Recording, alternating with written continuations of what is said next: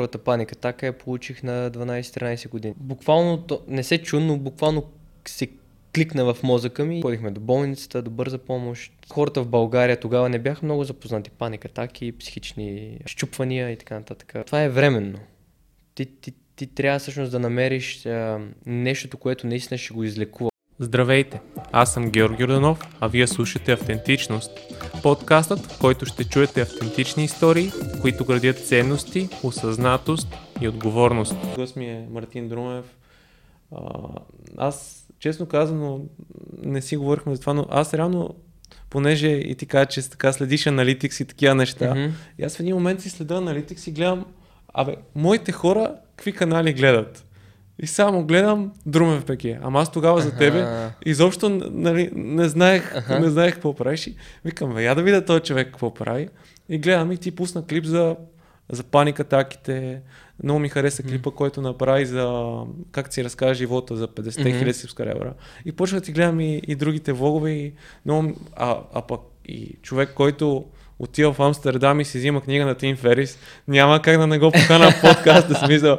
Това е, тук, тук има си, има си хора, които правят подкасти, за които сме някаква такава секта на Тим Ферис, която просто е огромен. Страхотен автор. За първа, да. първа, това е първата книга, която си вземам.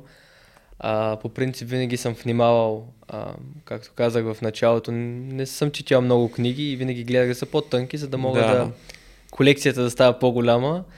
Обаче тая въобще не съм гледал нито колко страници, нито абсолютно нищо директно си я взех. Следиш ли му подкаста или... Не, не съм гледал нито един, но смятам да започна да гледам някакви. Аз, аз просто много ти препоръчвам а, Навал Равикант, не знам нали си го чувал. Mm-hmm. А, те с Тим са много близки. Има една книга Алманаха на Равана, Алманахът на Навал Равикант. Има и в Storytel. По принцип, тази книга са направили безплатна за да може, защото той е такъв angel инвестор, човек, който инвестира в а, стартиращи компании. Да.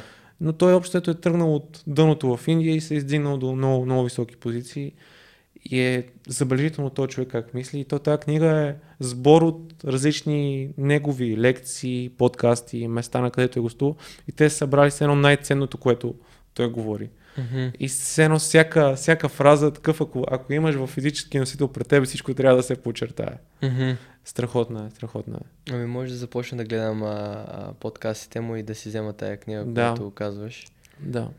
А, много... А, всъщност доста ми харесаха бизнес книгите от тая година. Mm-hmm. А, ги чета и а, много неща можеш да научиш от тях. Като цяло за бизнес, за как... А, защото сега заговорихме за бизнес, за инвестиране mm. и така нататък, Angel Investors. И а, може да научиш как, защото не винаги ние в България много често се стремим да имаме повече пари, mm-hmm. но пренебрегваме много важно нещо времето. Mm-hmm. Защото аз, честно си призная, предпочитам да продължа да си бачкам това, което бачкам в момента, на 8 часов работен ден с шеф, колкото и да не искам, отколкото да работя след 5 години да съм мултимилионер и да работя по 18 часа на ден и да не мога да си видя децата, жената, да не мога да отида на почивка за две седмици, да не мога да си кажа сега ще си почина една седмица, това просто... А... Не искам да се превръщам в робот само и само, защото ще, ще съм мега богат. Mm-hmm. Няма, за мен няма логика и всъщност Тим Ферис или може би а, може и да се бъркам, че по, много бързо прочетох 3-4 книги за бизнес и малко ги а, смесвам, mm-hmm. но а, точно, това, точно това обяснява, че не е най-якото нещо да имаш много пари, а пък да нямаш време. Mm-hmm. Мисля, че може и атомни навиците. Или а, The 4 Hour Work Week, или атомни навици. А... Може би, аз съм чел uh, 4 Hour, uh, не съм я чел, но атомните навици нямам спомен да имаш нещо такова. може би по, по-вероятно е да бъде в, в книгата на Тим.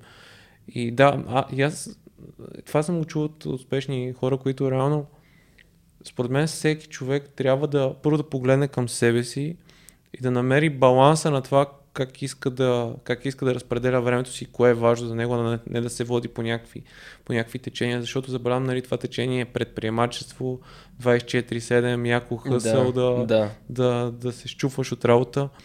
Обаче не всеки е създаден по, по този начин и не, как да кажа, не всеки мисията в живота и това, за което е призване да, да е супер добре финансово. Може друго нещо да е нещо, което ти да си ти да си тук и ти да правиш. И, например, миналия епизод, когато ми гостува Георги Тошев, който е журналист и той ми каза, да, това не е най-скъпо платената професия на света да си журналист, обаче му е дала възможността да се срещне с хората, които той иска да се срещне. Mm-hmm. И според мен тук е въпрос на избори и това да, да направиш кое е важно за тебе. Да, абсолютно съм съгласен същото и с YouTube. Mm-hmm. Дори толкова, откакто се върнах от Холандия, а, тогава успявах да съм фултайм ютубър. Бях 8 месеца фултайм ютубър. Mm-hmm. Работих YouTube на пълно работно време. А, и като, като дойдохме сега в София, а, като започнах и българския канал, просто тези пари, които идват от клипа, дори от мърча, дори от а, а, консултациите за YouTube, те, те, всъщност въобще на тях не трябва да ги споменавам. Просто те не, не са достатъчни да живееш и това по никакъв начин не ми пречи. Дори ако утре YouTube реши да махне монетизацията, ако рекламодателите решат вече да не идват при ютубъри, защото така и така това се е случило, нямам нищо напротив. Ще продължавам да си качвам клипите. Ако падне платформата, ще ги качвам в VBOX. Както е едно време. А, какво, кое, кое от целият процес на тебе ти носи удоволствие? Ами, много зависи какъв клип снимам. Mm-hmm. Много зависи на каква тематика. А, това също е много грешно. Ние вече с тебе говорихме на, за, тая, за, за това, че по принцип, когато си избереш нишата, трябва да си изследваш в YouTube. Защото mm-hmm. сега аз го, лятото качвам клипове, а, колкото, и, колкото и гадно да звучи, как се напиваме и правим глупости на езовира, а после говоря за паникатаките. Така че може би малко дори си противореча. Mm-hmm. Но, ам, но много зависи. Например, тези клипове, които са повече влогове, аз, с, аз страшно много се забавлявам докато ги снимам. Mm-hmm. Защото особено вчера снимах един влог с а, моите приятели, а, които не ходя често при тях, но беше много забавно. Аз въобще знам, че камерата снима, но като цяло се наслаждавам на момента. После, докато обработвам, също е много смях, защото да кажем, аз съм позабрал половината неща, които вчера сме правили. И след това вече като го кача, като видя, че дори хората се радват на това нещо, а, ми доставя още повече удоволствие от това, което вече съм получил от целият процес.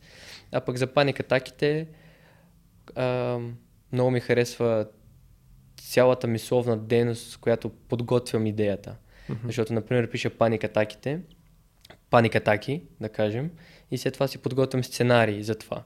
Влоговете, това е несериозна тема и мога да, не, не ми е задължително да правя сценарии. Докато mm-hmm. при паникатаките това е много отговорна тема и аз не мога просто да говоря някакви неща.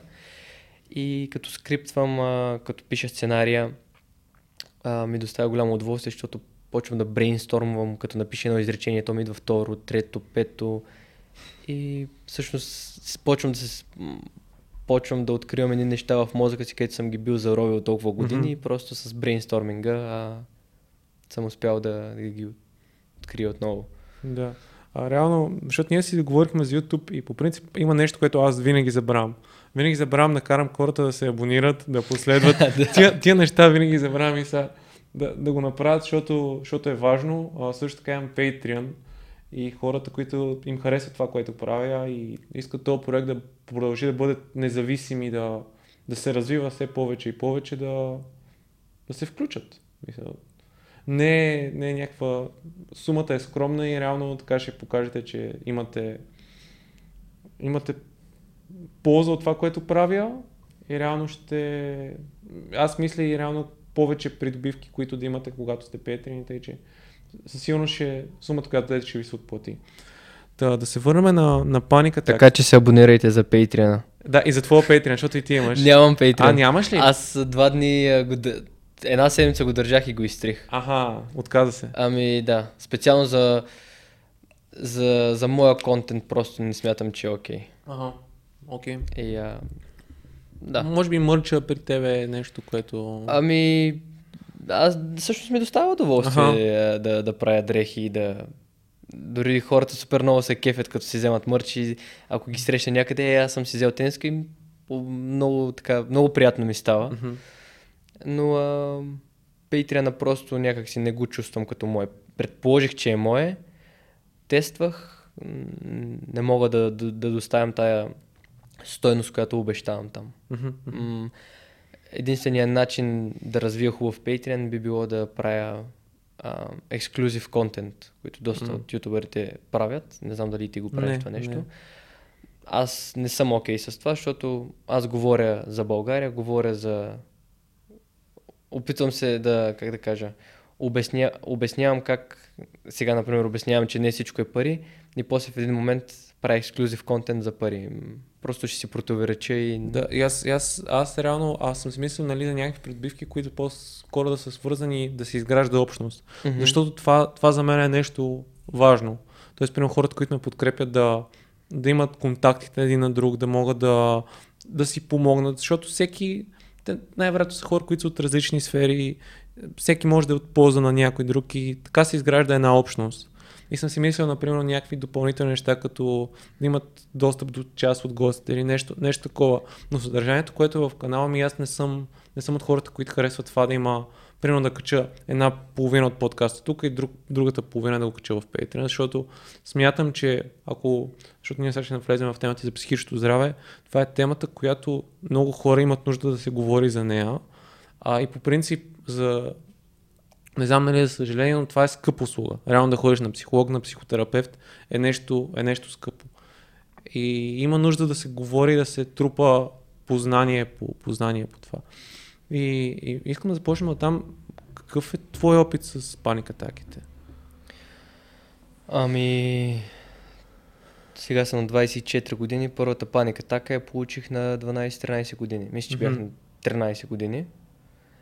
Ам, по принцип, не знам дали хората знаят, но има много различни видове паник атаки. Мгм. Паник атаката не е само един вид. Дори а, така, бих казал, на левели може да говоря, за да ми Мгм. е по-лесно и не знам дали хората ще разберат, като казвам левели, но На нива. на нива, да. Да кажем, има 100 нива паник атаки и тогава първата ми паник атака, която я бях получил, мога да кажа, че беше страшна. В смисъл 90 бих и сложил. Мгм. 90-то ниво паник атака, бих и казал. А, тя се случи, когато гледах а, филма Александър Македонски. Бяха ни го препоръчали от, а, от училище да го изгледаме в къщи. И той като взе да умира накрая и буквално, не се чу, но буквално се кликна в мозъка ми и аз почнах да треперя, да, да скачам, да почнах да, да, да плача, мислех, че умирам и аз и така доста години се борех с това нещо и ам, и когато имаш, а, то не бих казал психично заболяване, по-скоро бих го на- нарекал, когато ти се щупи психиката, защото ако си дадеш, ам, ако си кажеш, че имаш а, психично заболяване, ти вече си мислиш, че си болен, ти трябва да лекуваш нещо. Мгм. Докато прещупена психика, да, пак трябва да я лекуваш, но някак си по- по-леко се приема това нещо. По... Мгм. И а, малко се отнесох от това, но а, тогава получих за първи път, ходихме до болницата, до бърза помощ. А, като цяло хората в България тогава не бяха много запознати. Паник атаки, психични а, щупвания и така нататък, психични проблеми. И те гледат да, да те лекуват, гледат и тялото само. Докато а, много хора забравят, че ние сме а, дух, тяло, материя и психика. А, тези трите неща. Дух, душа и тяло. Моля? Дух, душа и тяло. Да. И а, дори знам, че има едни статистики, които може да се направят за спорта. По време на комунизма са ги правили. Сега не съм точно в професионалната сфера, но не знам дали ги правят. Предполагам, че ги правят, но когато човек се роди, започват а, а, тези графи, тези линии, които са на живота, това Мгм. нещо, цялото. И започват а, духа, психиката и тялото на едно. Но понеже те са различни, в един момент започват надолу, нагоре. Затова има случаи, в които а, специфично за, за спорта, а, но предполагам в живота, не се чувствам добре, а викам се пак ще отида в залата и се оказа, че е една от най-добрите ми тренировки. Това е защото психичната ми линия е тук, а физическата ми е тук, на тялото. Мгм. А, също нещо и въжи за, сигурен съм, че много хора са имали. А, искаш да тренираш, чувства се страхотно, кажеш, днес ще е най-добрата тренировка, отиваш и ти нищо не можеш да направиш. Това е а, обратното. Просто тук ти е а, а, психическата нагласа, тук ти е физическата и просто нищо не се получава. Но а, така започнаха паникатаките. Дълго време а, страдах от тях. А, то, то, от паникатака се превърнаха в много други неща. Той е страх от смъртта, например. Той, а, го имах доста дълго време. Дори до, а, до последно, до преди една-две години, все още си беше в мен, но не, нали, било ме е страх, като се замисля. Но тогава, когато бях 13 годишен, беше всеки ден. И можеш да си представиш какво е било, какво е човешката, човешката психика. Всеки ден, в 5 или в 6 часа, аз започвах, започваше да ме е страх от това нещо. Значи, като започне да се стъмва, значи аз знам, вече се бях програмирал психически, че тогава ще го получа това нещо. И първия месец получавах спазми в корема. Толкова, толкова Мгм. ме беше страх. Ходихме на психолог. А, сега е може би момента да кажа, че доста психолози а, с... А, възможно е да обидя някой, извинявам се за което, но доста психолози знаят всичко на теория. И се опитват да ти помогнат на теория. Но никога не са преминавали през тези неща. И те реално, колкото и гадно да звучи, те няма как да ти помогнат. А, така че смятам, че това дори ти, което правиш е много добре, защото така хората ам, ще могат да видят другите какво са почувствали, как са се излекували от това нещо а, и да вземат, а, да вземат част от това. Да, и то според мен в основата е да започне да се говори по тази тема. Да се, защото ти нали кажа, че са три линии, обаче ние, ние се грижиме за нашето тяло, тренираме, обаче ние не се грижиме за нашата психика. Абсолютно. То там идва този дисбаланс. Защото ако, нали, ако има контраст между тия неща, то те дърпа назад. Ти, ти трябва, в смисъл, добре е да се опитваш да ги развиваш горе-долу бал- балансирано, за да може да, да, да действаш в, в тази потока. И, и реално, да, според мен едно от нещата е, че със сигурност има и терапевти, които не подхождат по, по най-добрия начин и това отблъсква хората да, да посещават. Но а, аз съм поканил доста така добри терапевти и според мен е тази връзка на човек с, с, с, с човек, наистина, който е изпитал, който е има познание, който е отделил огромна част от живота си да, да натрупа експертиза в тази, тази сфера, може да ти помогне да много много дълъг период от време да, да, да минеш периода на проба грешка. Тоест, той да те насочи в някаква пътека и ти да, да, да тръгнеш в нея. Да, аз след, след това, след като, се, след като станаха тези неща, дойде лятото, то беше тогава 20, няма да я забравя тази дата, получих за първи път на 23 март. И а, не можех да се излекувам. Дори вече в мозъка ми беше само мислите как, как не искам да умирам и как умирам. Само Мгм. това. Ни, нищо друго не можех да си помисля. И а, страшно, най-много ми помогнаха разходките с приятели. В началото все още ти е така, все още ги мислиш тези неща, обаче в последствие започваш вече да свикваш с цялата мисъл. А, но това е временно. Ти, ти, ти трябва всъщност да намериш а, нещото, което наистина ще го излекува, което ще ти излекува това щупване. А, и, а, например, а, когато се върнах в Холандия, в един момент пак започнах да го получавам това Мгм. нещо. Ам,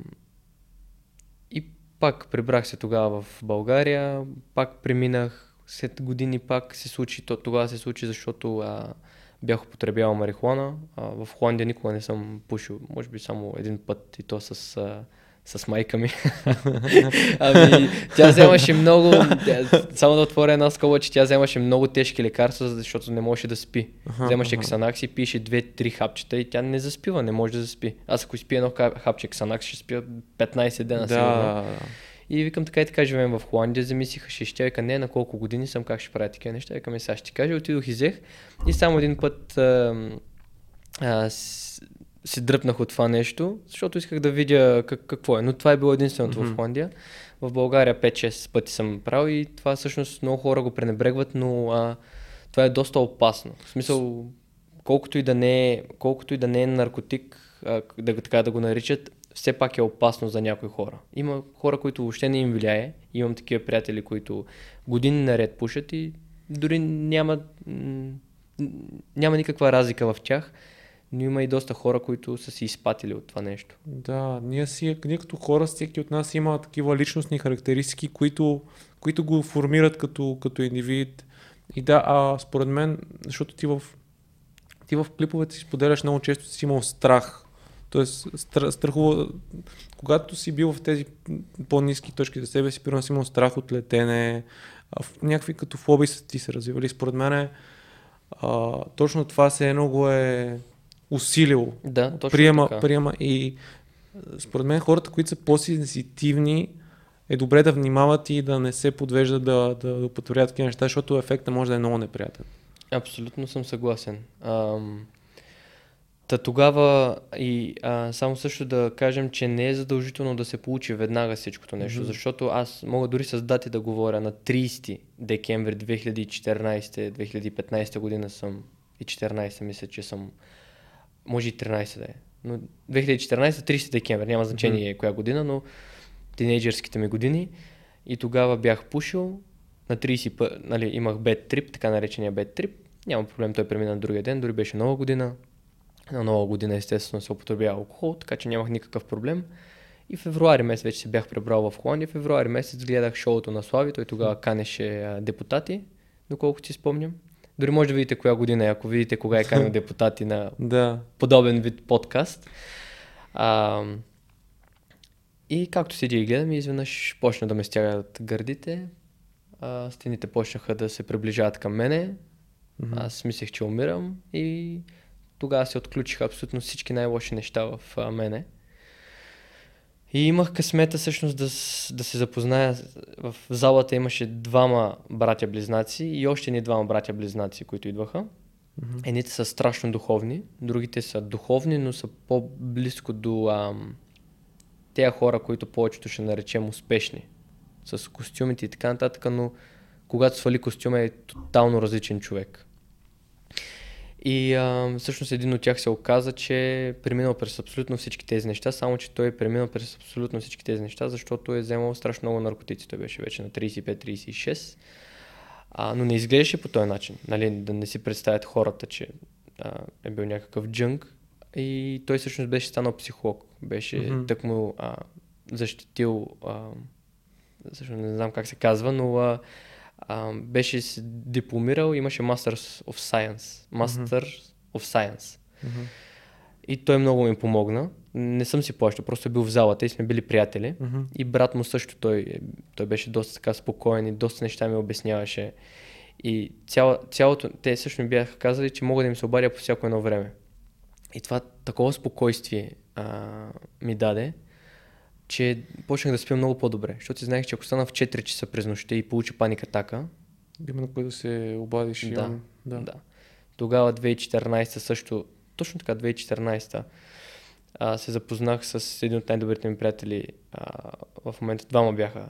А, Стилян и, и а, Антони. Шорти му казахме. Мгм. А, Шорти преди няколко години почина, но а, те ми бяха а, така едни от най-добрите приятели. Всяка вечер съм говорил с тях по скайп.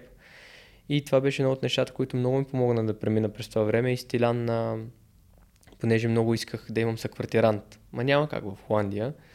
И си звъняхме по скайп, слагахме на мют и така си слагаме телефоните и си едно сме съквартиранти. Ако има нещо през нощта се събудя, просто намютвам и му говоря и той се събуди и ще ми говори той. Мгм.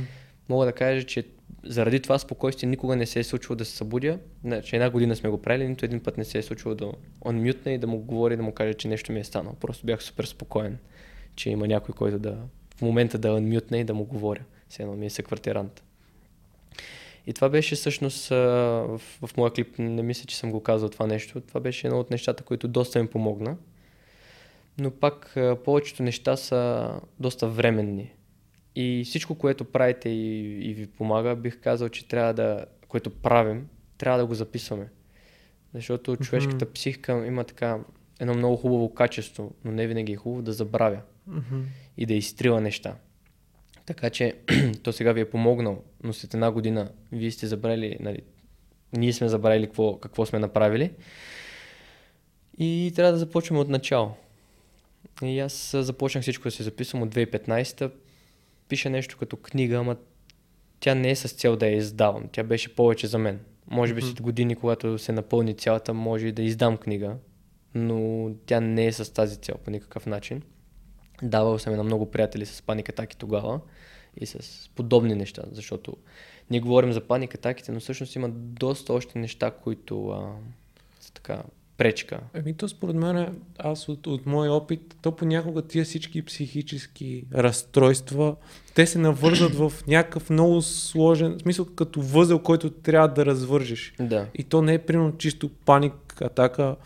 Ти както го обясняваш, не мога да спреш да мислиш. Най-вероятно и много обсесивно-компулсивни мисли си имал в този момент, които са те, които са натоварвали и са нагнетявали цялата обстановка. И те нещата са обвързани. Не, много е малко вероятно да имаш само едно от тия неща и аз в, в собствения си процес нещо, което смятам за добре, да не се привързваш към диагноза. Тоест да си кажеш имам това. Не, в смисъл, ти имаш трудност в живота, която трябва да преодолееш. И я преодоляваш и почваш да имаш, според мен, два варианта. Или да работиш с някой, който да ти помогне, или сам да почнеш да си блъскаш главата и да търсиш, да търсиш варианти. И според мен едно от основните неща, което като те чум ми резонира много е да, да имаш среда. Защото при мен, когато аз се справях с моите си проблеми, беше, че аз не споделях. И в момента, в който почнах да споделям на хората около мен и те ме разбираха, част от товара почна да пада. И да си казвам, окей, мисъл, когато им споделиш какво ти се е случило, хората няма да се отделят от теб, а ще, ще да станат от теб. Сега това, което казваш, ме навява на мисълта, че аз до тогава си мислех, че съм уникален по рода си mm-hmm. с това нещо и си мислех, че съм единствения, който чувства това нещо. А, това е, беше също, което чувствах, беше лека форма на деперсонализация, което е най-лесно обяснено. Мозъка ни, да кажем, работи на хикс проценти. Просто деперсонализацията, понеже имаш толкова много стрес, че мозъкът ти, да кажем, почва да работи на, полов... на, на половина mm-hmm. по-малко и виждаш нещата по различен начин, се носи в сън. Mm-hmm. И това ми е било години наред. Години наред се справях с него и си мислех, че никога няма да се оправи. Ти наистина, когато го получиш и вече 2-3 седмици, няколко месеца, ти наистина не, не смяташ, че ще се оправиш от това нещо. И когато разбрах, че и други хора са го имали, това беше един от ключовите моменти, аз да знам, че някой ден, че съм както сега и ще се оправя. И, има, а, а, има надежда за мен. Така че, нали, колкото и а, лошо да звучи, не сме толкова уникални mm-hmm. и други хора имат със същите проблеми. А, колкото и уникални да са тези проблеми, сигурен съм, че има и хора, които а, ги чувстват по този начин. И, имат. И, и, всеки, и според мен е добре да тръгваме с нагласта, че всеки проблем има решение. Просто в, най-вероятно в момента нямаме, нямаме ресурсите да се справяме с тях и имаме нужда да, да споделиме с хората около нас какво се случва. Защото аз съм забелязал поне за себе си, може би и при теб бе така, че ти малко се изолираш в тези моменти, т.е. не споделяш с хората около теб какво се случва. Ами да, имало е такива моменти. Ам... Аз по принцип винаги съм бил от хората, където обичам да споделям, ага, да говоря. Ага. Не съм бил толкова затворен, но наистина да, имало е момент, в който да не си помислиш, да не кажеш на някой нещо, да си помислиш, че си лут и така нататък. Ам... Но, а, както ти сам каза, то Вселената работи по, по този начин. Винаги проблемът има решение. Не съществува проблем без решение. Няма, няма такъв вариант просто. Ако сам си го създаваш, ако сам го мислиш, пред, да, предполагам, че го създадеш и наистина ще стане реално за тебе. Но иначе а, всеки проблем си има решение. И при теб как се случи след като нали, с тези твои приятели почна да изграждаш среда, как симптомите лека по лека почваха да общупяват, как почна да оздрав, да, да се справяш с това нещо? Ами 2015 отидох в една библиотека и си взех една книга за медитация. Mm-hmm. Не знам защо я взех. Дали някой ми беше казал, че с медитация се оправя, дали аз бях решил.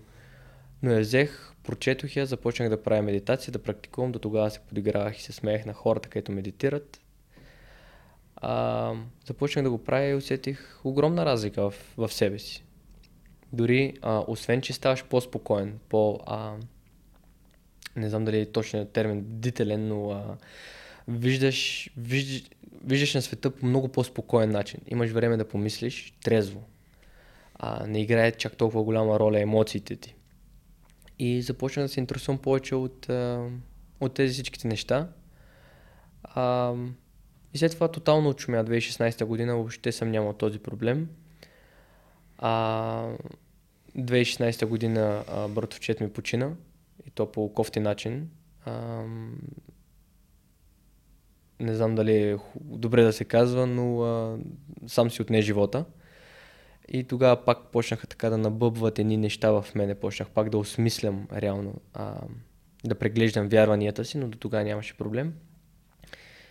А, и всъщност бих казал, че тогава едно, едно тогава долу вече бях сравнително стабилен психически, докато не дойде 2017 година и не получих загуба на памет. Mm-hmm. А, тук имам накратко историята е, че имам разместени прешлени. Не знам дали съм паднал, дали не, не знам какво е било станало, но те, те са натискали някакви връзки към мозъка. Mm-hmm. И месеци наред са ги натискали и в един момент вече много по-малко кислород отива към мозъка, от научна гледна точка, от езотерична гледна точка, по-малко енергия. Mm-hmm. И започва реално мозъкът ти да работи, така да си го, през... може да си го представиш ти и твоите зрители. А, срязваш кабела на половина на телевизор и ако го седниш, то работи добре, ако леко го дръпнеш, пръщи. Mm-hmm. Точно по този начин работех. И беше а, най-страшният ми период. Аз дори тази татуировка е точно за това. Тогава, 2016-2017, бях почнал вече да губя вяра в а, вяра, mm-hmm. в Бог, в а, Вселена и така нататък. Въобще си мислех, че бях доста склонен да стана атеист, да не вярвах в нищо. Mm-hmm. И тогава всъщност последното нещо, което почнах да правя е да се моля отново. И от тогава до сега, всяка вечер си имам молитва и си я казвам и буквално за две седмици след като започнах да се моля. То, то реално и в... Това с вярата е доста обширна тема, защото моите вярвания са коренно различни от това, което пише в Библия, в а, Коран, макар че вземам неща, които пише от Библията и мога дори да ги казвам. Това, което всъщност ще да кажа от Библията, което пише а, поиска и ще ти се даде. А, точно това нещо трябва да направите повечето хора. Просто да се помолят, за, за, просто да поискат помощ. Така да някоя вечер, буквално за две седмици след като го направих, се появи една жена, която ми спаси живота реално. Тя, а, да кажем, че а, знае всичко и ми помогна. Uh-huh. А, и има голям късмет. Или не късмет, ами просто бих казал, че тогава Бог ми помогна и тогава направих тази татуировка, която значи Бог е любов. Uh-huh. Имам, както казах, различни разбирания за Бог. Дори а, също това е много важно, преди да продължа, искам да, исках да кажа, че е много важно да хората да се преразгледат вярванията. Много важно нещо е. Защото когато имаш много силни вярвания, тогава нищо не ти влияе. Нито смърт, нито паника атаки, нито абсолютно нищо. Нито, че можеш да полудееш, има хора, където ги е страх. Мене, например, ме е било страх. А, и също много важно нещо, ако те е страх от нещо толкова много, ти го привличаш. И то рано или късно ще дойде при тебе, само да ти покаже, че може да се справи с това нещо. Защото аз винаги, когато съм си правил татуировки, съм си мислил, ако случайно си изгубя някой, някой ден паметта, а, да мога да си спомням кой съм. Mm-hmm. И, а, и си изгубих паметта няколко години след това. Така че е много важно а, хората да, да имат много, а, много здрава основа на вярвания за да не може да се поклаща това нещо и оттам вече да градят. А, ще да кажа за вярванията, че а, дори в църквата а, наричат, не знам, много се отклоняваме, но не, всъщност не. Това, това е едно от нещата, които ми помогна, нали, вярванията. Да, да, разбира се доста хора казват Исус Христос е Бог, но това не е точно така. Дори в Библията не го... Не, всъщност не съм чел Библията, не мога да казвам. Но... И по принцип си пише, че е реално. Така защото аз съм, аз съм mm-hmm. така посещавам една протестантска църква и там реално си е точно това, че то се възприема, че реално вярвам, а, че Исус Христос е Бог и mm-hmm. той, той е бил на земята. Ами аз ще кажа моите разбирания, но това не значи по никакъв начин, че са правилни това е нещо, което аз вярвам в него и смятам, че е така, но по никакъв начин не искам да влияе с мнението си на хората. А, Исус Христос е бил човек като, като нас, просто пратеник от а, от, от, от, от Вселената, от Бог, от, как, от светлината, от който както иска да го нарича, нали? А, и той реално е развил всички чакри. Нали, ние имаме чакри и те се, те се въртят по различни начини. Той ги е развил, да кажем, на 360 градуса, които не се въртят само наляво и надясно, на всички страни. И затова е можел от водата да направи вино. Затова е можел да а, ходи по вода, доколкото знам. Но както и е, малко се отклоних, въпросът е, че хората трябва да си изградят вярвания. Дали са атеисти, дали ще вярват в Бог, дали ще вярват в... Дали ще наричат Бог, Бог Аллах или няма никакво значение. Важното е да, да има здрава основа, за да могат да стоят върху нея и, а, както казах, тези неща да не им влияят. Смърт, паника, таки, психични проблеми, а, заболявания и така нататък. И реално тебе, когато се почна да преосмисляш вярванията си, тогава ли започна да, да се случват нещата за тебе? Тоест да, да се справиш с това, което беше с паметта? А, не, всъщност за паметта а, же, тази жена ми помогна да открием Мгм. проблема, защото тогава си мислехме, че, сме, че съм в депресия. Мгм. А, то няма и как да знаеш реално, защото аз бях сравнително нормален. Не е да кажеш да съм забравил тотално, просто в моята глава аз не помнях някакви неща. Най-простото, виждаш маса, но знаеш, че е маса, знаеш, че се храниш на тая маса, но ня... много странни въпроси си задаваш. Как тая маса седи, как, как, как, каква е тая форма. А, и си задаваш тези въпроси гледаш, аз няма да забравя никога, винаги така си гледах ръцете, както по филмите. Гледам Мгм. ги и, правя някакви неща, правя, казвам си, движи, това е моята ръка, но не я разпознавам. Буквално това нещо. И тогава се опитах, а, сега е момента да кажа, че в България имаме едно от най-добрите здравеопазвания. Много често хората казват, че в България е потрясаващо. А, в Холандия казах, че съм открил какъв ми е проблема, казах, че искам да си платя абсолютно всичко. Защото иначе много трябва да чакам, а пък Мгм. аз не, не можех просто. И ми казаха, че не може. Не, не стават така нещата. Аз искам добре. Купих си билет. А, взех една седмица почивка от колежа. Дойдох си в България. Отидох на Ямере. За 300-400 лева си направих Ямере тогава. А, откри се, а, че имам на втори прешен изместване, дискова херния. Но всичките доктори ми казаха, че загубата на памет не е от това. Но аз толкова много вярах в това нещо, че, че е от това. И в крайна сметка отидох при... А, аз ходех винаги при един чакръкчия а, в Велико Търново, който ме, а, който ме наместваше. Мгм. Намести ми врата, той дори не искаше да види ямерето. Просто пипна и каза, аха, тук имаш изместване, тук, тук, на 3-4 места беше ми изместен врата. Намести ме. Ходих на едни процедури в Габрово. А, прибрах се в Холандия и нищо. И се обадих а, обратно, питах нали, защо така, как- какво, какво трябва да направя още. И жената ми каза, че трябва да изчакам просто, за да, за да се върнат всички процеси. То не става от днеска за утре. Да. Както и за медитацията, както и ако започнат а, а, хората да, да правят медитации и да очакват веднага успех, няма как да стане. Може би при, тя, при, мен, е- при мен се случва след една-две седмици, чак усещам разлика. При други хора може след два месеца да се усеща, може същия ден да се усеща. Според мен тук е много важно да кажем нещо, което ти каза, да, да си водиш записки, да записваш процеса. Мгм. Защото най-вероятно няма да е от 0 до 100 да се случи процеса, примерно с лека по лека ще имаш някакви, някакви подобрения. И според мен една от причините е на теб да ти помогне медитацията, защото ти кажа, че си имал дера, де, дереализация, нали така? Деперсонализация. Деперсонализация. Може дереализация. Да, да. А, защото те са цяло с доста, доста сходни характеристики имат. И понеже аз съм привил подобни, подобни неща, едно от нещата, което ти помага е да, да почнеш да изпитваш, да изпитваш такива усещания в тялото, да, да, да се свързваш с нещата, които чувстваш и са в тебе. И според мен едно от нещата, които е било, че този страх, който си изпитвал, ти си се свързал и си го неутрализирал по, по някакъв начин, чрез, чрез тази медитация. Да, на, напълно възможно е. И а, също мога да кажа, че едно от нещата, което ми помогна е сън. Мгм. Ня, е, е, не знам дали има нещо по-хубаво от съня, което може да те лекува по-добре. А, 8-9 часа, и не говорим 8-9 часа да си лягаш в 2, защото съня е тотално различен, когато си легнеш в 2 и в 9. Мгм, Абсолютно. Да. В 9, ако си легна, мога без проблем да стана в 3.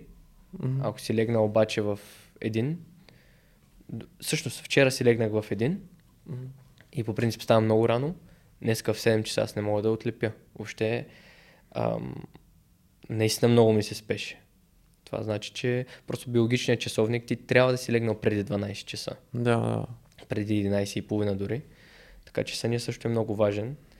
Но в крайна сметка се оправих от, от това нещо, от а, Мгм. а, а, загубата на памет. А, и а, 2021 година е, получих пак отново паник атаки, но не бяха нормални. То, аз знам защо се бяха получили. Заради страшно много стрес, който си бях Мгм.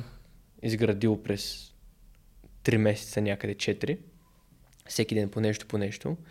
Тогава имахме починал от COVID и трябваше да седим в, в къщата.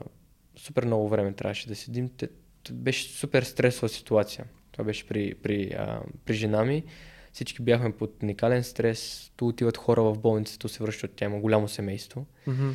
И ту отиват в болница, ту се връщат. И, и, страхотен стрес и пак отключих подобни неща. А, и тогава отново усетих, че аз реално имам, някак, имам някакъв страх от смъртта. И ам, може би а, тогава пак си преразгледах вижданията и вярванията. Мгм. Успях да се справя сравнително бързо за един-два месеца. Дори след като си тръгнахме от къща, след като, се, като когато се върнахме в София, аз започнах да си медитирам, защото усетих, че вече нещата са много зле. А, дори бях почнал да дигам кръвно от паник атаките. 200 на 120 на 130, на 24 години не е окей. И то за човек, който спортува, защото по принцип това, което съм чел, че хората, които занимават с спорт, обикновено кръвното им е една идея по-низко от Да, средността. и пулса, да. Да.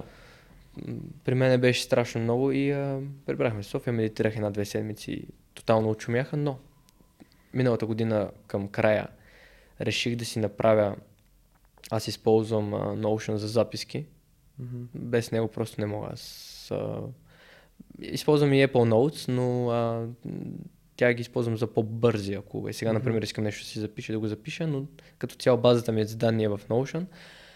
И там си записах, всъщност направих си а, нещо като тетрадка с различни графи и а, си направих вижданията.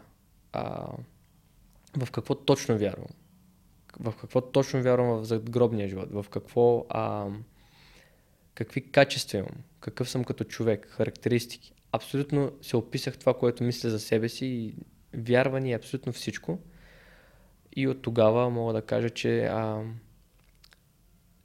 че съм доста здраво стъпил на земята. Мгм. И н- трябва да се случи нещо много страшно, за да ме изкара от... Дори не мога да си представя какво трябва да се случи. Някакъв апокалипсис, дори апокалипсис да се случи. Аз, аз имам някакви виждания за всичкото. За материята, за Вселената, за а, а, духовен живот, за задгробен живот, за било то. Така че а, и тези неща страшно много ти помагат. Бих казал, че а, ако седне просто човек да си преразгледа всичко, в което вярва, това е на, на 70-80% вече е излекуван. Само да ги преразгледа. Да, и то според мен тук пак отнема време, защото най-вероятно няма всичко да изкочи за един ден да, да знаеш всичко, което лека по лека на, да си отделиш време, примерно една, две, три седмици, да седнеш, да си пишеш, да, да мислиш в тая посока. Да, абсолютно. Аз всъщност, да, така доста го казах, а, все едно а, съм знаел всичко на един Да. път. От 2017, откакто получих загубата на памет, започнах да чета книги за езотерика. Мгм. Така че аз вече имах някаква база от информация. Просто трябваше да навържа, да свържа точките. Мгм. А, така че да, не става от днеска за утре, но със сигурност трябва хората с подобни проблеми трябва да вървят на там. И съм сигурен, че ще се оправят. А, гарантирам, че ще се оправят. Няма такъв вариант, в който... А... Добре, ти техники, които каза, ед- едното реално е медитацията, Мгм. записките, защото според мен това е, това е много ключово да мислите да излезнат, да излезнат от тебе. И третото е да си следим стреса. Защото обикновено тези неща изкачат, когато сме в по-натоварена, по-стресова ситуация. Да. И ти в клип много добре го обясняваш, че те може да са да ни изглеждат малки, малки стресови фактори, обаче като се, когато се натрупат, стават сериозни. М, точно това, което каза а, ефект, на, с- ефекта на снежната топка. Започва с малка снежинка и с малка, малка, малка и така в един момент имаше една планина от снежна топка, която се вър... върти. Това нещо трябва да... А... Тогава също 2014-2015 година, когато много страдах от това нещо, пак имах много стрес. Макар и тинейджър, сега някой ще си каже, пък тинейджър какъв стрес и тинейджърите имат стрес. И големите, и възрастните хора имат стрес, и всички хора имат стрес. То според мен тук трябва да сме една идея по-толерантни да, и да видим, когато човек срещу нас ни каже имам проблем, не да му, не да му кажем бе, какъв си ти смисъл, тя се стягай, а да, защото всеки от нас е различен. Тоест има някакви личностни характеристики, емоционални, има различен капацитет, примерно аз да му като пример, аз мога да, примерно, да издържам повече на страх, ти мога да издържаш по-малко и затова да ти се случват тези неща. Mm-hmm, да. А в друга сфера, примерно, ти можеш да, да мога да контролираш по-добре гнева си, аз да не мога. И това да ми влияе по, по корено различен начин. И в този случай не е нужно да кажеш на човек, нищо ти няма, стай се оправи, а да, да се опитаме да го разберем. Да, абсолютно не трябва да, да започваме директно с... Ам, в наше време е много така ам, известно да хулим хората, където, например, имат а, много пари са загафили. Например, с а, шеф... Не мога да... Андре Токиев, Да. който сега е в за... Да, в затвора. Да. да. А, повечето хора си казват, е, е, какво му е? Той има, той има супер много пари, не трябва да се притеснява за пари, има финансова независимост, пък виж какви глупости прави. Това са слаби хора. Въобще тези неща не трябва да си ги помислиме, както ти сам каза. Всеки човек е различен. Един човек издържа на напрежение много повече, друг по-малко. Това, че да, парите може да ти помогнат, но в сигурност няма да ти помогнат на 100% да, се, да, да, да, да не влизаш в тази ситуация. Така че въобще не трябва да тръгваме с а, предразсъдъци към хората. То не предразсъдъци, ами да ги... А, да, им, да им казваме реално, да, да ги... А, Слагаме в някаква рамка, която е на, на база наше възприятие. Да, въобще не трябва. Това, че е тинейджър, всички тин, тинейджърите всъщност страшно, особено в днешно време, много стрес а, получават от всякъде. Да не говорим, че от екра... се, а, всяко поглеждане в телефона пак си е вид стрес, нали? Ти поглеждаш в све- светлина. Mm-hmm. Това пак е, нали? Ние доста сме свикнали вече да а, с всичките тези технологии и екрани по цял ден, но все пак не трябва да забравяме, че това не ни е точно в природата. Мгм. А, като цяло, аз нещо, което много обичам да правя и което се стремя да правя, е винаги да се насочвам към природата. Ако изгубиш пътя, винаги погледни в природата какво се случва. А, било то са животни, те какво правят в стресови ситуации. Така че а, не трябва да осложняваме проблема повече отколкото той, той е. Това бих казал. Мгм. Да, и ако вземем пример за животите, те се изтръскват. Мисля, те като мисля, едно цялото им тяло, те почват от тялото. Защото стреса, ако не го изразходваме или не го абсорбираме, той ще остане в тялото. Някъде и почват някакви телесни, телесни проблеми. Да. Ам, да, всъщност абсолютно всичко е свързано, така че дори от физически проблем може да стане така а, след време да получиш а, а, някакви психични неща, като паника, атаки и така нататък. Но и, и обратното е вярно.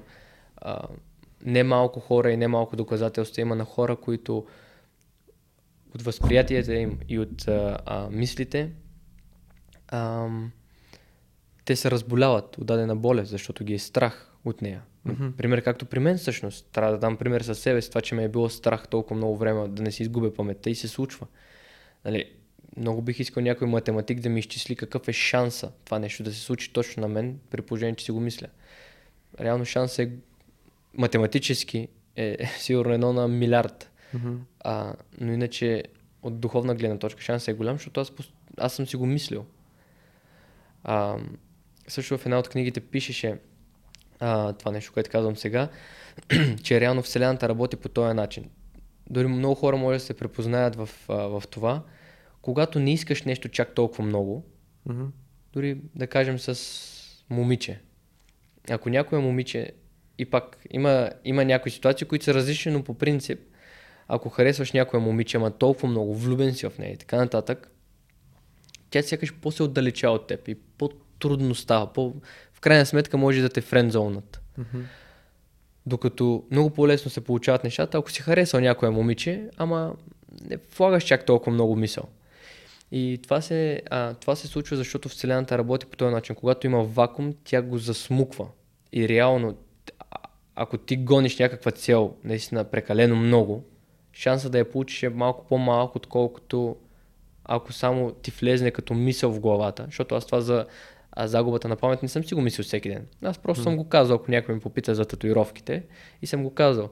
И аз реално съм създал това пространство от думата, която казвам тук, от това нещо и пространството. Да кажем, това е Вселената вече тук. И това пространство, а, този вакуум се... А, дори не знам точно как да се изразя, но като цяло... А, как да кажа... А, просто се привличат нещата. Мгм. Да. Той вакуум изчезва, защото по този начин работи нашата Вселена и, и ти се получава. И като те слушам, едно от нещата е, че когато ние си мислим само, само за нещо, ние се опитваме да извървим целият път сами. И не оставяме на другата страна да, да, да извърви пътя си към нас. Да. А, ако имаш предвид това да, да, да, да дадеш малко време на нещата. да. да. Аз по принцип имам проблеми с това. Мгм. По принцип съм от хората, които прибързва и се обсебва се от нещо и тръгва да не знам нали ти си така или по-скоро си по-склонен да, да дадеш време на процес. Ами, относително е, но по принцип аз съм така. Мгм. Искам и веднага да се случат нещата, но на това те учи и медитацията. Тя е един много добър учител. С медитацията ти даваш повече време на нещата Мгм. Да се случат, а, много по-спокоен си. Знаеш, че имаш време, докато а, в, в нашето ежедневие, особено в София, в по-големите градове, всичко е бързо, всеки бърза на някъде. А, искаме да свършим възможно най-много неща, за да може да сме по-успешни в края на деня от някой друг и така нататък. И забравяме за всичките есенциални други неща, да сме по-спокойни, да има време. Има време за всичко и което не е твое, то няма да ти се даде, няма да дойде при тебе. Колкото и да го искаш, колкото и каквото и да правиш. Мгм. Така че със сигурност трябва да дадем време на, на нещата. Да, да, това е, това, е, това е доста важно. А сега да се върнем на книгите, защото ми е много интересно. Какви, ти, ти спомена реално някои от книгите за бизнес насоченост. Защо ти е интересно да четеш това в момента? Ами, защото много ми харесва предприемачеството като Мгм. цяло. А, менажирането на хора. И реално YouTube вече не е както едно време просто влогването. Може да превърнеш доста хубав бизнес от това нещо. Не знам дали искам да превръщам точно такъв бизнес, какъвто а, като чуе някой думата предприемач си представя бизнес, но просто а, с YouTube е свързано с менежиране на хора, например, който обработва клиповете, с оператор. А, може след време, ако си успешен като да клашер, да си наемеш на някой, който да ти помага, за да си правиш сценарии на клиповете, за да можеш да бълваш по три клипа на седмица. Което, колкото и да ти е хоби, колкото и да го правиш с кеф, ти трябва да го превърне, трябва да имаш, не е задължително да го превърнеш в бизнес, но тази бизнес форма трябва да има. Мгм. Където имаш тим, Структурата. отбор, структурата, да, точно Мгм. така. И а пък и всъщност а, бизнес книгите са доста психологични книги. Мгм. Казват ти как човека а, мисли, а, как функционира. Доста неща научаваше за човешката психика, всъщност тези бизнес книги. Мгм. А, да, иначе езотерични книги а, съм чел до сега само. Напълно непонятни са ми. Другата литература ми е... А, други жанрове са ми непонятни. Да, аз, аз бих ти препоръчал да пробваш нещо художествено. Да видиш, нали, дали ще резонира. И по-скоро кое ще резонира, защото има автори, които може да, да не ти харесват, други, които да ти харесват, но аз, както слушам, бих ти препоръчал на Херман Хесе Сидхарт. Това е книга за пътя, за пътя на, на един мъж, най- най-общо казано. И но според мен на база на това, което си чел за езотерика, на база твоите, твоите виждания ще може доста... Тя, тя е тъничка смисъл, 100-200 страници е и, е доста, доста интересна. Доста интересна и според мен е, колкото повече се предизвикваш да си да набавяш такива различни източници на информация, толкова по-добре, толкова по-цялостна личност можеш да станеш. Mm-hmm. Да, съгласен съм, че не трябва да се, да се спира само на едно. А, просто на тези жанрове в момента съм се спрял. Mm-hmm. Със сигурност искам да пробвам да чета и други книги. За романи не смятам, че съм готов още. а, но а, има български романи, които искам да. Всъщност не знам дали са романи. Подигото роман ли е? Да. Да, значи... мисля, че даже се води първия български роман. Не съм сигурен, може в коментарите да ме поправите, ако, ако, ако, ако греша. Аз много ти препоръчвам, подигото нещо, което много ми хареса, след това да проши на Талев, на Димитър Талев, Железния светилник. Да, съм е чувал тая книга. Да, защото ние си, ние преди да почнем си говорихме за, за точно за българщината и за и как, как горе-долу се обединихме около едно мнение, че ние имаме доста такива национални комплекси, които ни пречат да, да това да развиеме потенциала си. И според мен точно едно от нещата да почнем да четем и да се образуваме на нашата история ще, ще ни помогне да станем да имаме повече неща, за които да се гордееме. Защото едно от нещата, които аз говоря и си мисля, че ние малко, все едно историята ни приключва, когато са Лески, Вазов и, Бодев, и Ботев. А реално ние имаме много история след това. И много неща се случват и много бележити и, и значими българи, които е нужно да им дадем почти и дори в ежедневието си ги има. Ами, а, съгласен съм, а пък и да не забравяме, че ние сме държава на... Аз също не вярвам, че сме от 681, смятам, че сме много преди това. Смятам, че а, не идваме точно от Азия, защото щяхме да сме с малко по-дръпнати очи. Да, а, факт, има хора, които са малко по с тая монголоидната а, раса. А, те черти имат на монголоидната раса, но все пак не смятам, че сме точно от там. Mm-hmm. А, може би бих казал, че чеченците са по към тая, както и да е.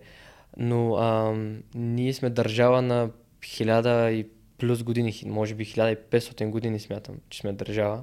И а, това, е най-първото нещо, което трябва да се гордеем. Защото те държави като Холандия, като Америка, това са държавите, нямат, нямат тая история, те, те нямат история, въобще нямат никаква история, имат история покрай техни, техните президенти.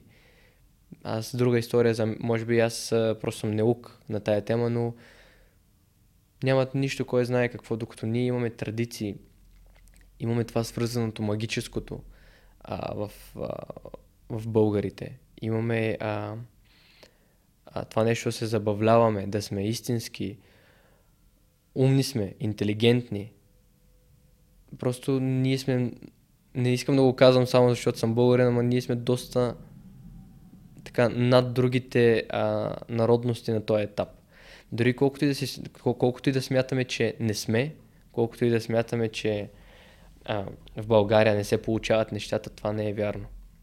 Има много успешни българи. А, сега като казвам успешни българи, се сещам веднага за Светлин Наков с софтуни. Mm-hmm. А, да не говорим и за хората в а, а, програмирането в IT сектора, как, как, какви неща правят, какви неща продават за, за милиони. Просто а, в България се случват нещата, въпросът е да, да вярваш, че може. Ако вярваш, че не може да се случат, а, реално за теб никъде няма да се случат, докато не повярваш. Mm-hmm. А, също аз тази история не знам дали да я разкажа пак за това, за типичния българин. Да, където може. ми го казаха в залата. А, реално ми казаха, че съм типичен българин се опитаха да ме обидят. Шеговито. Но аз всъщност, като ми казаха, че съм типичен българин, попитах а, дали свързва типичен българин с хората, където ходят на сборове, слушат чалга, ядат кебабчета и а, а, картофки с сирене и пият бира. Те казаха точно така и аз казах, ми аз се радвам да ме наричаш тогава типичен българин. Аз, аз съм това, което съм И, а, обичам България, това е част от... А, колкото и гадно да звучи, а, или то, за някои хора гадно, за мен не звучи гадно. Това е българската култура до някаква степен.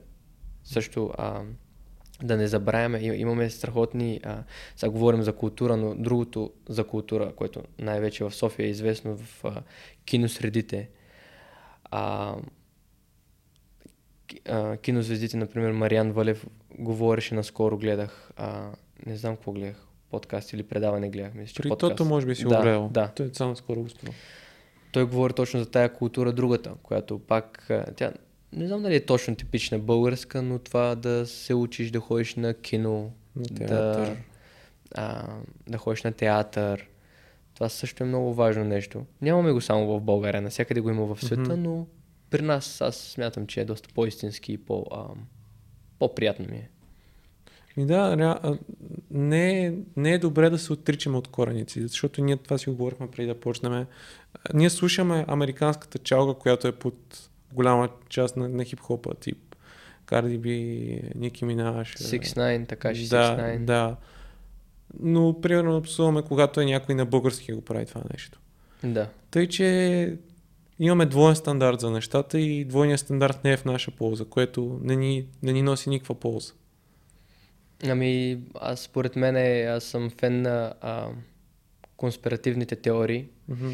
На конспирацията и а, според мен е така а, други доста по-интелигентни хора знаят българите какви корени имат и колко са силни като народност и се опитват по всякакви начини да ни разделят и доста добре им се получава. Аз, аз лично съм скептичен. Аз съм доста Мгм. неконспиративен човек Мгм. и а, според мен просто си имаме неща, които ние като общество трябва да си работиме. Не, не мисля, че толкова фокус е отвън някой, който ни спира, по-скоро ние като общество да, да седнем и на, като маса да се изграждаме и да, да ставаме по-стоеностни хора. Да, да, съгласен съм напълно. Аз имам предвид, че това допринася Да, да. за цялата ситуация, но да Окей. кажем, че а, аз обичам да говоря с разбирания на другия човек, да кажем, че наистина няма такова нещо.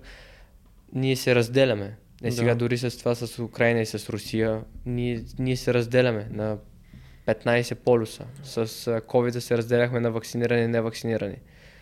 Най- най-добрата стратегия винаги е била разделя и владей Мгм. дори да не е задължително да идва някъде извън България, политиците не го правят това нещо. И съм сигурен, че е напълно съзнателно. А, мисля, че аз съм сигурен, че България е тръгнала вече нагоре, аз просто така го усещам, но ще сме още много по-добре, ако не се разделяме чак толкова много. Ако българите сме едно цяло, както а, рода Ду, а, Да. сега, сега не мога да се сетя точно за кой от хановете беше. Хан Кобрат мисля, че беше, да. който показва това с стрелите, където иска да ги чупи с пръчките. Това нещо, колкото е просто, толкова е ефективно. Точно това нещо трябва да направим и ние. И аз преди... а, И това е доста, доста, доста трудно в а, наше време всъщност вече да го направим. Да, и от друга гледна точка и не е толкова трудно, но а, повечето хора, както говорихме, тръгват с предразсъдъци към други хора. А, сочим хората с пръст, където, където слушат чалга. Аз слушам чалга. А, Мгм. просто ам, не, не трябва да го правим това нещо.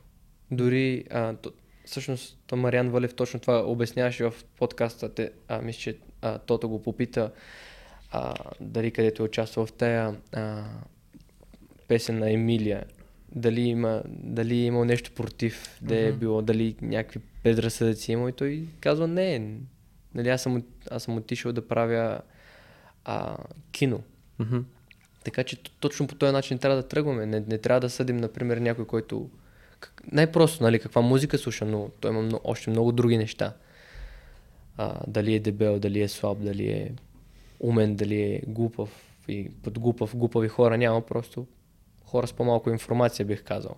Да, и то със сигурност мозъка ни работи по такъв начин да рационализира, да слага хората в кутийки, което е нормално, защото иначе ще гръмнеме, нали? Да. Ако разсъждаваме за всеки един.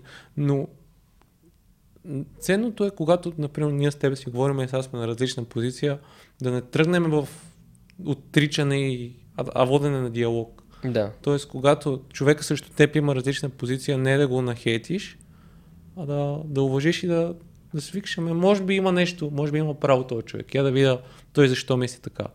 Ако, разбира се, ти си прави в случая да го обориш, ама не да си наложиш твоето, а да по-аргументирано. Да, то, точно това е. Ам, всеки човек сам си създава реалността. Той е въпрос, който реално а, ти зададох, като дойдох за, за това. За, а, ако, имаш, ако има двама човека, един е вярва в духове и ги е виждал и наистина, ама не е луд, наистина е така, а пък другия, който е, сещам веднага за дядо ми, който е тотално не, не, не съществуват тези неща за него. Кой от тях двамата е прав? И двамата.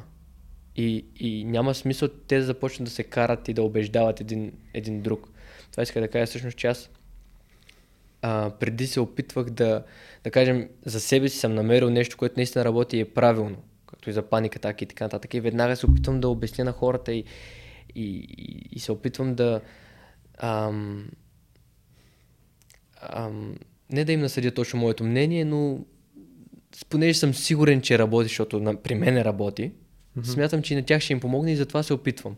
Това нещо тотално спрях да го правя, само го, ам, как да кажа, не, а, не насъдявам моето мнение в другите хора. Мгм. То това е много ценно, да. Да, също така е и критиката. Не, по... ам, не смятам, че трябва да, да, а, да се критикуват хора без... А... Има естествено градивна критика. Аз обичам градивна критика, особено а, в YouTube коментари за клипове и така нататък. Но по принцип, като цяло, критиката не е хубаво нещо и не трябва да се критикуват хората, било то дори за тяхно добро. Едва когато другия човек ти поиска критика, тогава можеш да го критикуваш, за да, за да си останете добри приятели и за да... А... Да, Да, да. Да може Просто- да градите някакви отношения от тук нататък. Мгм, точно така. А, а пък ние в, в, в България, българите като цяло, много обичаме да критикуваме и да ние разбираме от всичко. А, това нещо просто още трябва малко да се подобри и а, иначе сме страхотен народ. Като народ сме, аз а, българския менталитет а, си ми харесва. Да. Да, тук мога да добавим, че рано ти 7 години си бил в Холандия и ти, а, ти имаш така поглед, бил си в чужбина и си се върнал и, и затова говорим и за тази тема, защото е важно, когато си видял и от двата, двата, двете гледни точки, да можеш да дадеш обективната оценка за себе си. Да, ам, всъщност срещнах и хора, които никога не са излезли от България и казват, аз не искам да излизам от България. Но пък и в днешно време, а, да, хубаво е да излезнеш да видиш, но в днешно време всичко е толкова визуално, че ти а, с няколко YouTube клипа, документални филми и така нататък, можеш да придобиеш някаква представа а, какво е. Мгм. А, също говорихме за хората, където отиват да печелят пари в а, чужбина. В днешно време това нещо е, меко казано, трудно. Все едно да кажеш, че отиваш в София да печелиш пари. Това нещо, ако го кажеш сега на някой, той ще се смее. Да кажем, а... да, е, всъщност пак не е задължително, но ам... като цяло в чужбина вече не могат да се правят така пари, както едно време е било. Мгм. Аз, например, не съм бил по това време, когато е можел. Дори, а, така, 2000 година е можел, 95-та, 2000 година. Така съм чул от хората. Но сега е много трудно. Майка ми живее с а, 5, 6, 7 човека в една квартира и плаща 600 евро. И сега някой ще каже, «Ами, те там заплатите са високи. Да, взема 1200-300 евро заплата.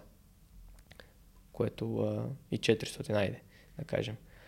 Значи, а, всъщност, всъщност изтрува 700 евро а, само стаята, в която живее. Живее с още хора, нали, не е самостоятелна. Тя има сметки, тя трябва да се храни. А, един двустаен апартамент в Амстердам, да живееш в Амстердам. А, и сега наскоро ги гледах, защото говорих по тая тема, викам сега да, не, да съм неподготвен. Под 1800 и 900 евро аз не съм виждал апартамент.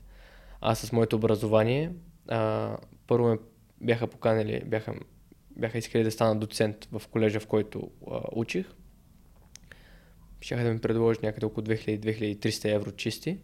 И в една от най-големите фирми, която щяха да ми предложат 1900 евро чисти. А, да, някой ще каже сега с годините опит, че се покачи. Да, ама то това въжи и за София. Не е задължително да си в Амстердам. Ако искаш да си в Амстердам, например, тогава те разбирам. Мгм. Но ако отиваш да печелиш пари, защото в София не може, а пък искаш да си в София, за мен е голяма глупост да отидеш в чужбина. Иначе ако ти самия искаш, просто не се чувстваш окей тук. Аз съм за. Нали, аз дори ще подкрепя някой човек, ако е така. Но специфично за, от економическа гледна точка, не. Освен ако не отиваш с цялото семейство, бих казал, дори съм повече за тези бригади. Дори не повече, ами аз съм за тези бригади. Отиваш за 3 месеца, напечелваш пари, живееш нали, по един начин, връщаш се тук. Не знам, а, защото имаше... Казвам го това, защото съм виждал, че се подиграват на хора по бригади и така нататък. Mm-hmm. Казват, нали, берат ягоди и така. Нищо лошо не виждам. Дори, а, дори е супер, защото отиваш като в концлагер, 2-3 месеца побачкаш и се Казарма, връщаш. да. Да. И се връщаш тук с а, 5000 паунда. Хм. Долу горе. Да. Марто, един от последните въпроси, които искам да ти задам в подкаста е, ако имаш въз- възможност да срещнеш с пет личности, дали са сега или от историята, кои биха били те и какво би си говорил с тях? Ами, само в България или... Не, от цял свят. Ами, бих се срещнал с Васил Левски, с Георги Раковски. Мгм. Аз всъщност и ги имам на гърба си. А, Никола Тесла. А, всъщност такъв въпрос не съм се замислял. Другите Аха. двама ще ми е трудно, бих казал Айнштайн също, ако, ако имам по един час, ако могат да ми отделят. И петия бих поговорил и с... А, всъщност съм виждал доста негови клипове на Стив Джобс. Мгм. А, може би пропускам някои много, много важни, известни Насочваш се към хора, които са предприемачи. Това може би ти е интересно в, в момента. Ами да, а пък и като цял Стив Джобс, нали, той започва... А... Той е бил просяк в един момент, Мгм. събирал шишета от а, плажа, да, за да може да ги даде в магазина, за да може да си купи храна. И след 7 години става мултимилионер, защото създава Apple. Мгм. И това е страхотна история, просто това е а, уникална история. Също искам само да спомена, че всичките неща, които гледаме много често в Америка, как се случват нещата, това в Европа не се случва по този начин. В Европа много малко хора са тръгнали от просяк и за 7 години са станали мултимилионери. Това просто не, не, не въжи в Европа. Не, така че много хора да не се заблуждават и да не си мислят, че не им се получава нещата, защото в Америка стават по-бързо. Мгм. А, да не говорим и там, че са 100, а, не съм сигурен, но 150, 150 плюс милиона хора, които Да, е доста по-лесно. над 200, около- между 200 и 300 милиона ще, ще... Ясно, значи да. Да, да. Още по... И там пазара за всичко е много по-голям. Да, да. А, а пък и американската култура е купувай, купувай, купувай. Тук Доста в България и- вече а, е дошла, но а, все още сме си а, Мгм. с българското мислене, което а, няма нищо лошо в него. А, да, но бих седнал с тези пет а, д- човека да... Дори не знам какви въпроси ще ги попитам, да ще ги попитам за мисловната дейност, сигурно. Как мислят? Да, как, как създават те идеи, как им идват идеите. Знам, че Томас Едисон, например, а, е седял на някакъв люлеещ се стол и е държал ключ в ръка. Мгм. И се унася. И в момента, в който не се изпуска ключа и се, и се стряска и по този начин е измислил идеи. Те така наречените, доколкото знам, блянове. Може и да греша, де, но Мгм. а, така наречените блянове. Да, знам и за един, а, мисля, че му Пасан, а, един френски писател, който е пишел по над минус 18 часа на ден, нещо е такова. И той е имал някакви такива техники, които пак да не заспива и да, да може да пише постоянно. Мгм. Което като да мислим, това е, това е изключително и, и може да видим докъде реално ние като хора може да стигнем и как, ако повярваме, може да нямаме лимити, наистина. Да, много се радвам, че това го казваш, защото тък му ще да кажа, че искам да те поправя, че ние реално не можем да видим докъде ще стигнем, защото то е необятно. Мгм. Все едно да си представиш, то, дори пак е по-възможно, отколкото способностите ни да, да си представиш Вселената. Това дори е по-лесно да го направиш, отколкото да си представиш твоите способности и възможности докъде стигат. Те са много по- повече от по-дълги и по, по-широки от Вселената. А, но като цяло исках а, да кажа също, че а, да, не си, да не си поставяме никакви... Ти всъщност го каза, да не си поставяме никакви лимити. Мгм. А, човека няма лимит. А, и всъщност искам да кажа една история. А, не знам, имаме ли време? Имаме, имаме. Аз не знам на колко сме. А, история за... Четох една книга последно за а, монасите маратонци от планината Хи. А, да, ти, ти в твоя клип говореше да не. Да. И в нея обяснявате, много неща обясняват, но нещо, което ми направи страшно впечатление е, че едно от последните нива, преди да станат монаси, а, трябва да направят един маратон от 100 дни. Мгм. 100 дни бягат по 100 км всеки ден в планината. И това за мен беше... Нали, аз не съм... Аз не, мож, аз не мога да бягам много. Не съм Мгм. от хората, които много бягат. И за мен беше нещо нереално. 100 дни по 100 км. Сега по принцип някой бяга маратон 80 км и месец не тренира. А ти всеки ден по 100 км в планината не наравно. И тогава някакси много ми... Аз знам, че нямаме лимити, обаче тогава някакси се пропука още повече психиката ми за от към гледна точка на лимити и възможности. Мгм. Как въобще а, има възможности дори сигурно и 500 км да бягаме на ден.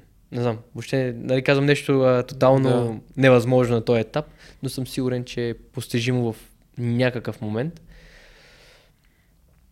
И точно това е да не си поставяме. Също те медитират а, с, а, 7 или 8 дни и нямат право да, да се хранят и да пият вода.